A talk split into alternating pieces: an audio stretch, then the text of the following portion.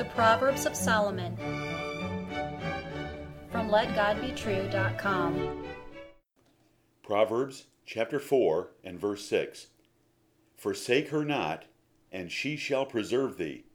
Love her, and she shall keep thee. Hear the words of God and David again.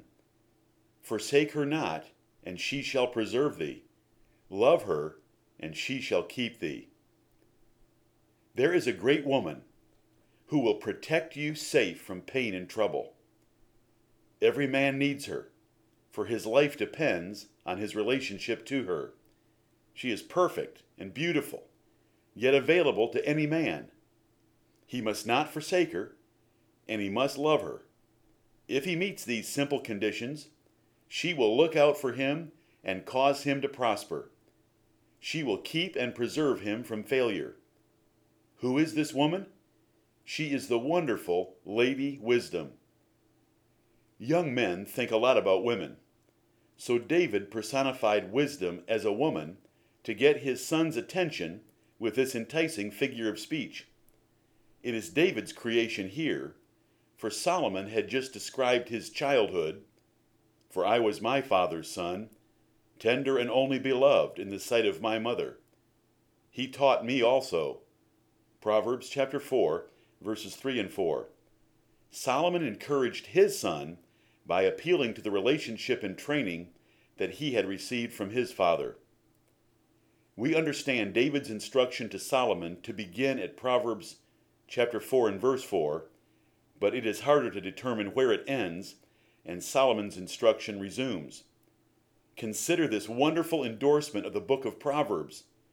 The illustrious David, the man after God's own heart, contributed to its valuable content both directly by composing Proverbs and indirectly by teaching Solomon. The man who neglects this book, who forsakes Lady Wisdom, is choosing to be a failure in life. Americans appreciate the idea of a great woman protecting them, for they have in New York Harbor the grand figure of Lady Liberty, holding aloft her torch to light the way for the tired, poor, huddled and homeless masses yearning to breathe free. She has been a beacon of freedom to millions of immigrants and a sign of safety to returning soldiers. Her words are encouraging, her image is impressive, and the combination is powerful. A wise reader, a wise listener, will consider David's words, visualize the image, and accept the lesson. Your life depends on how you treat the wisdom you are offered. Your parents taught you wisdom first. After that, teachers and pastors attempted to teach you.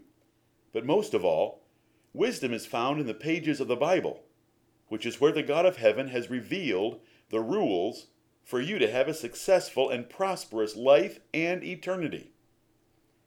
If you forsake the wisdom your parents, teachers, and the Bible offer, then you will suffer the painful consequences of a foolish life. But if you will hold and love wisdom, it can deliver you from the dysfunctional difficulties that most live with every day. The lesson is simple. What will you do with wisdom? What have you done today with the book of wisdom, the Bible? Have you humbled yourself before its understanding and truth? Amen.